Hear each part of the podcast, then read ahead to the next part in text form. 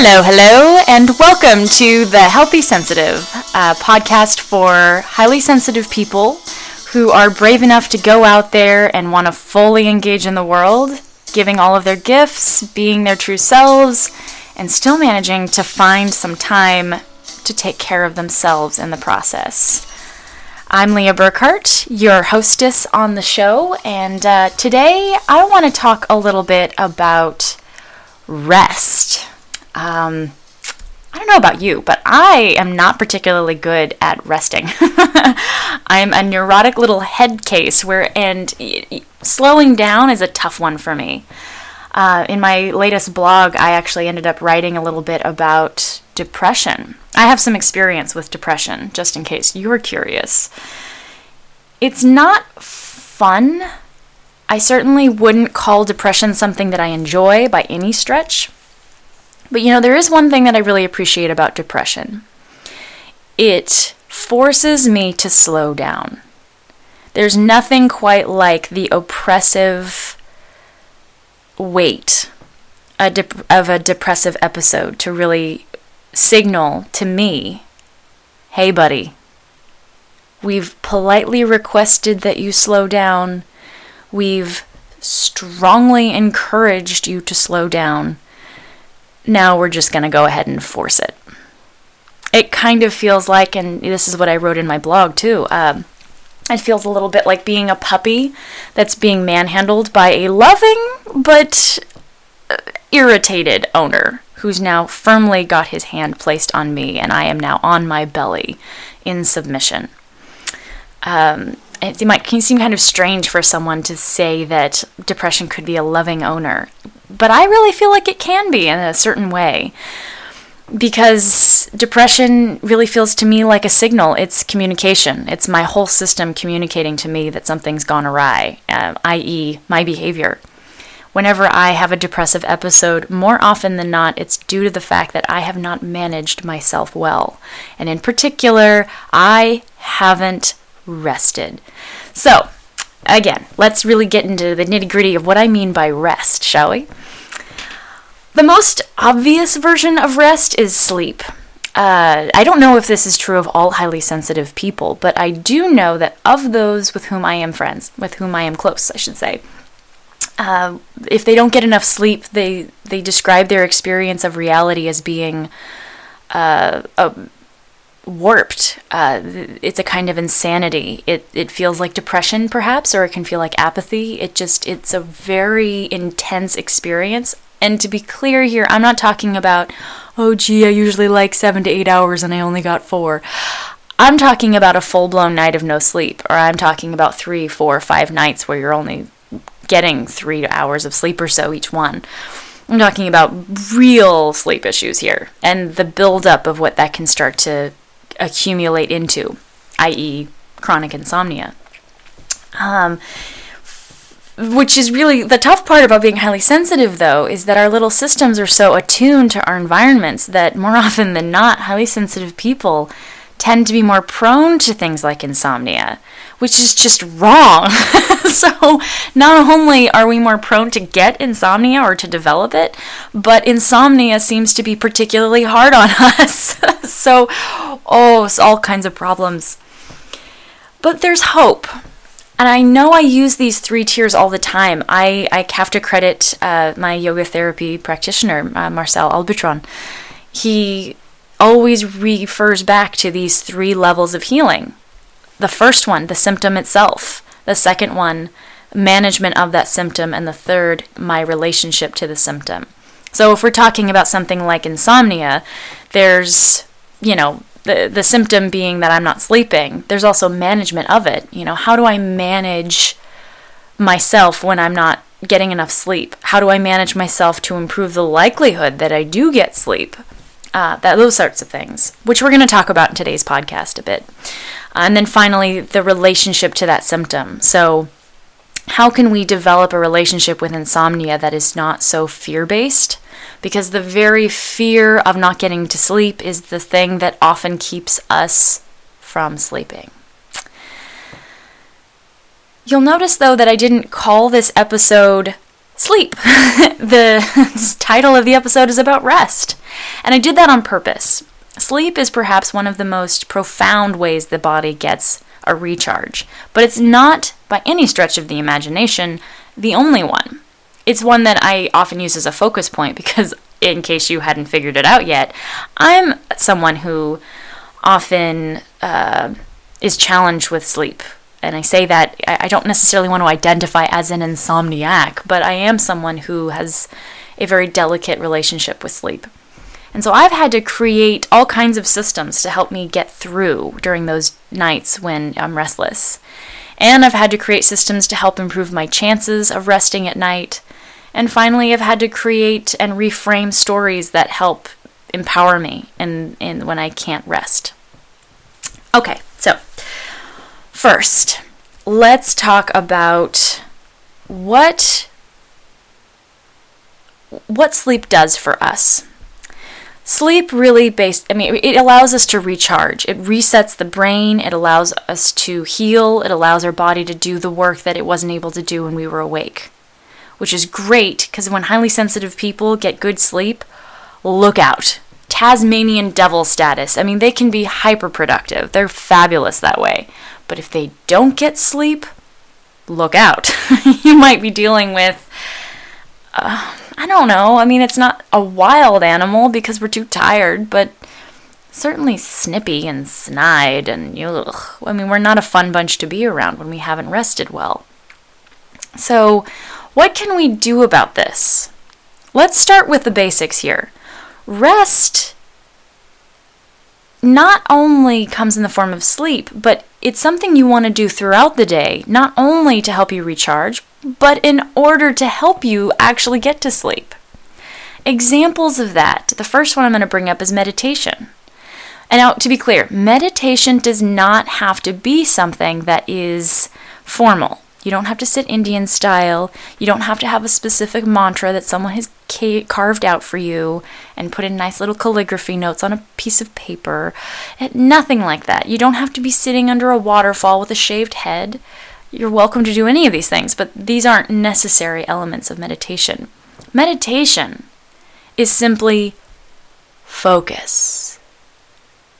You're focusing on your breath, or you're focusing on a mantra, or you're focusing on a speck on the wall that you hadn't noticed yesterday. It's giving your brain something to just hone in on and just so you're aware, if you think you're not good at meditation, you're wrong. There's no such thing as being good or bad at meditation. What you can maybe say is that meditation doesn't feel like silence to you, and that's fine. Meditation for me actually often starts off as being sort of a. Hmm. Well, it's sort of like this I'm breathing. It's like, okay, breathe in. Um, I'm to hold. I'm to breathe out. Hold my breath for a few seconds. Breathe in. Hold. I'm thinking this is really silly. I'm doing this on a podcast, this nice little breathing exercise, and I also need to breathe out. I have a lot to get done today. In order to finish everything that I will have on my to do list, I'm really going to need to pick it up a notch. I've got papers to write. I've got a I've got something to apply for. I've got a grant proposal to write. I need to get to work and I need to clock in several hours. Oh, that's right. I'm supposed to be breathing. Okay. Hold. Breathe out. I'm hearing birds in the distance. That's kind of nice. I really like birds. Sorry, I'm supposed to be breathing. Hold.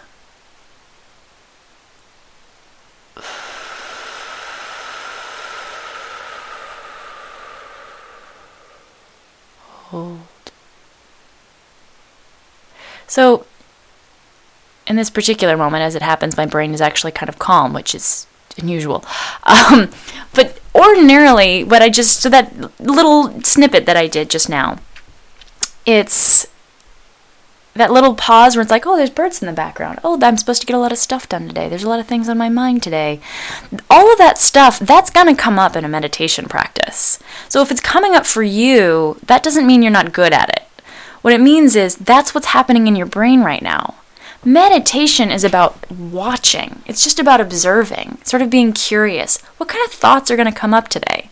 And when the same ones keep coming up, sometimes what that starts to lead to, especially if you're waiting for the next thought, this is one that comes up a lot. It's like, okay, what's going to be the next one? And I think that's part of why my brain was a little bit quiet just now. It's like I was waiting for it because it's like, I better come up with something. I've got a podcast running. But nothing did.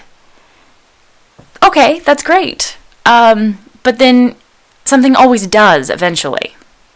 Now, I'm sure that there are Buddhist monks who have meditated for hours a day for many days and many, many moons and all of that sort of thing. Great. They probably can develop a very quiet mind. Having said that, though, that is not a requirement of meditation.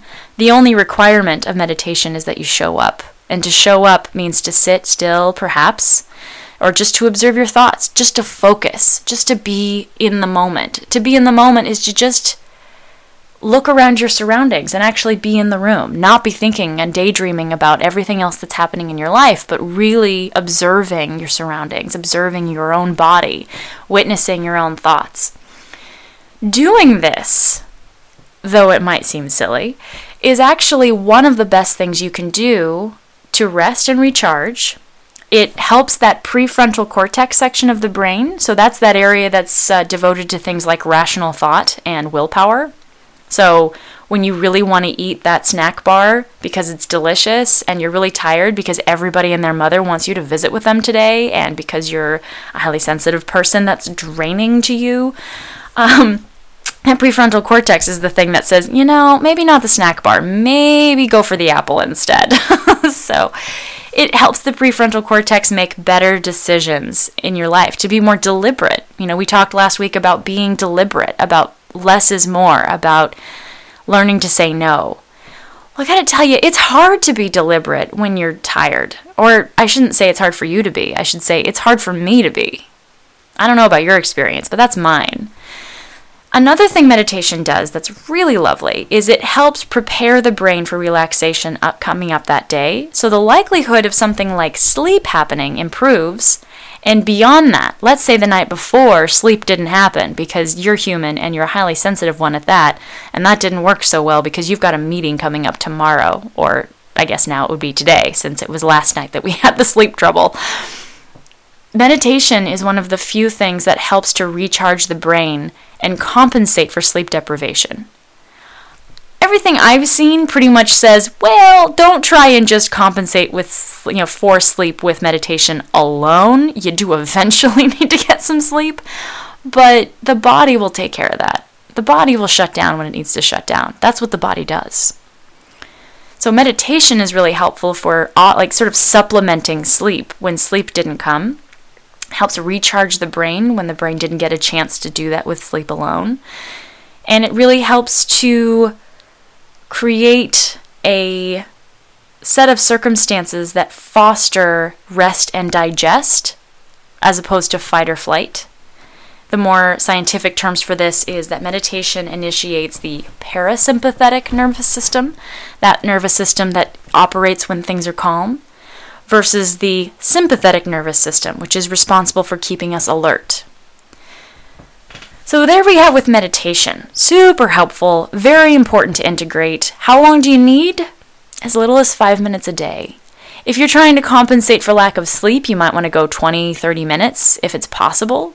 But I mean, it's again, it's not mandatory. Every moment you spend focused and deliberate and paying attention to what's happening in your own body is a moment that is spent being helping you to recharge. So, what else comes in the. What is another form of rest? What does rest also look like? Um, you know, rest can also look like staring off into space. I don't know if you've had this experience, but I certainly have, where it's like I'm moving out throughout my day. I've gotten my cup, I'm going over to the coffee machine at my office. I'm just filling it with some hot water because I am a teetotaler, being highly sensitive and all. And I'm filling this cup up, and all of a sudden I stare out the window because the coffee maker is right next to a window. And I stare into the parking lot below me, and I don't see anything. I'm just sort of zoned, and I'm watching someone get out of her car. That's interesting. And then I don't see anything at all. I'm just sort of staring. And then, blah, blah, blah, sorry, woo. And it's like my brain comes back online again. And it's like, whoa, I don't know what that was. That's a zone out period. It's sort of a considered timeout. You'll see kids do it a lot, especially in cars where they kind of drift off into space and they're not really paying attention. The brain actually needs that. Highly sensitive brains in particular need that. It's sort of the brain checking out. It's a moment of going like this is like a reboot. We think of it as being silly and funny and oh would you please stop zoning out like that? It's very inefficient. It's ineffective. It said something about your intelligence. I don't know if that's really what we say but that's how i feel when i notice it happen to me. In reality though it's another form of rest allowing your body that time i mean next time you notice a state like that come up write it out you know don't force it back so quickly see what happens more often than not, as you come back online, you, you, it feels good to come back and kind of go, oh, wow, that was interesting. Huh. And then move on. Other forms of rest. Uh, just being. I mean, have you ever just sat there? I, I, don't know about you, but for me, I can recall a recent incidents when I really, really wanted to want to run. Everything about me wanted to get that done. Uh, I wanted to get out there. I wanted to get some steps in. My little Fitbit was telling me about all the stuff I wasn't doing. Uh, you know, exercise being another thing that's helpful for reducing stress, for example. I wanted to get that done. But I was just uh, so tired. I mean, it physically hurt to think about getting up. I just couldn't do it. So I didn't. And I watched as my Fitbit buzzed at me, saying, Oh, it's been another hour of very little activity. And I said, Yeah, that's true, Fitbit. Thank you for noticing. And so, and I got back in bed, and I just remember staring at the ceiling and just sitting in the silence. And it felt so good. Fortunately, it was a Saturday, so I had that available to myself. But sometimes I don't have that available in quite the same way maybe I'm at work, maybe I'm driving, maybe I've got stuff to do. But even in those periods of time, I sometimes will just take a moment. Like I'll set a timer and say, okay, for two minutes, I'm going to do nothing. I'm just going to sit here. I'm just going to relax for a second. Like, God, I just need to, I don't know, maybe I'll go for a walk outside and stare at the clouds. Maybe I'll just sort of drift. I'll daydream. Daydreaming is another thing. Like so I guess that's really the, the state I'm talking about here. When I'm talking about that I'm just gonna do nothing and stare at the wall, I'm really talking about daydreaming. About just sort of pondering, meandering, sort of digging through the brain and thinking, what do you want to daydream about today? What's going on? You know, I love that experience. I very rarely gift myself with it. I have a lot of guilt around that. And that's definitely something I'm working on. Because when I allow for it, the following day, my creative juices are just flying, and I'm more of an effective coach and healer and friend. If I allow myself times to just be in quiet and rest and not have a specific expectation about how rest should look, you know, it doesn't have to be meditation, it doesn't have to be a certain thing. Hell, maybe it's watching Netflix, which I don't know if that's relaxing in quite the same way, but it can be. There are times when it's like, I just. I just need to turn it off. I just need to zone. I just need cotton candy Netflix binging right now. Like, don't judge me. like, those are all parts of a healthy lifestyle. Obviously, you don't want to spend 24 hours a day in bed, but neither do you want to spend 24 hours a day on your feet. It's a balance. I just personally find that I'm more likely to be encouraged to do stuff, do meditation, do exercise, do your work, do something, than I am to be encouraged to relax, to do nothing. It sort of gets back again to what we were talking about last week about less being more. In the same way, rest can be one of the most fruitful things you can do in order to improve your efficiency, counterintuitive though that may sound. Even with running in the physical realm, I mean, the um, th- there's a method, I believe it was Jeff Galloway, and they call it the Gal- or Galloway, Galloway. Anyway, uh, they call it the Galloway method, where it's uh, as you're running, if you're deliberate about inserting periods of time where you walk, your overall running time and the distance you've clocked for yourself will decrease. In other words, you'll get faster even though you've deliberately carved out time to rest. In fact, maybe it's not an even though, maybe it's a because. So, rest is huge for everybody, but it's particularly important for highly sensitive people. So, all of what I just talked about right now, and you know, I talked about the symptom, which is maybe I'm stressed, maybe I'm anxious, maybe I'm not getting to sleep. So those are those anxiety symptoms, those those symptoms that are uncomfortable for us. The management of it are in doing things that like I just described. Maybe you give yourself some time to to do the counterintuitive thing, Netflix binge. Maybe you gift yourself some time for meditation. Maybe you zone out, maybe you daydream. Just rest for a minute. And what you may find is that you become more effective, more efficient, even though the presumption is that you've, quote, wasted time. You haven't wasted it. You just filled it with silence. Silence is pretty valuable. There's nothing empty about it. And then that final one that I was talking about, that whole, you know, what is your relationship to the symptom? What is your relationship to insomnia, to anxiety, to restlessness? That can be helped by really well,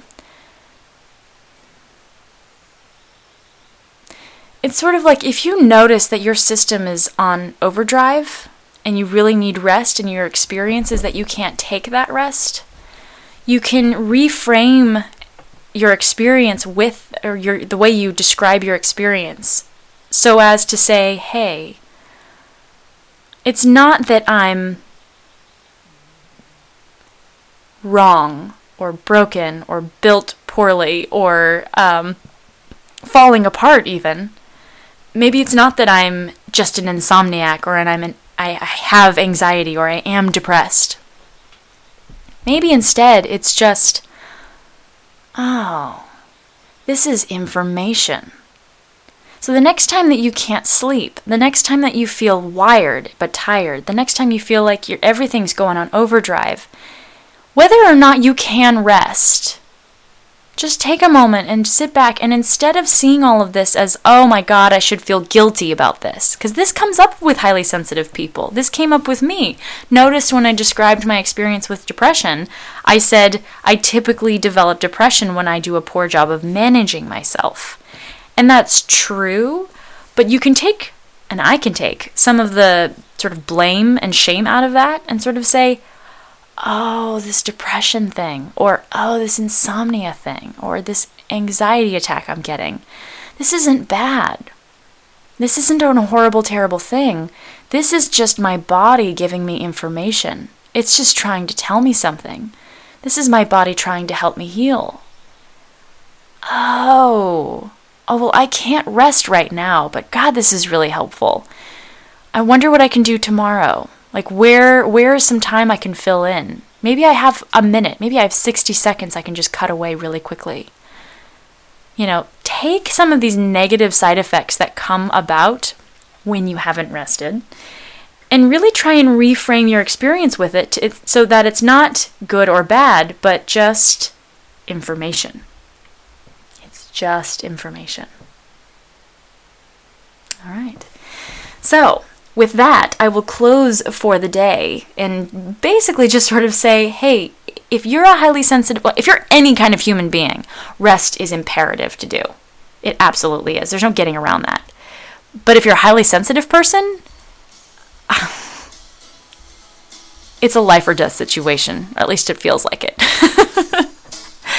so, for the next week, I challenge you to try and find ways to rest. And uh, if you get a chance, uh, send me an email Leah Burkhart360 at gmail.com. You can also visit my blog, thehealthysensitiveperson.com, or just my website, healthysensitive.com. Uh, yeah, send a message my way. Love to hear from you. How do you rest and recharge? All right, take care and be well.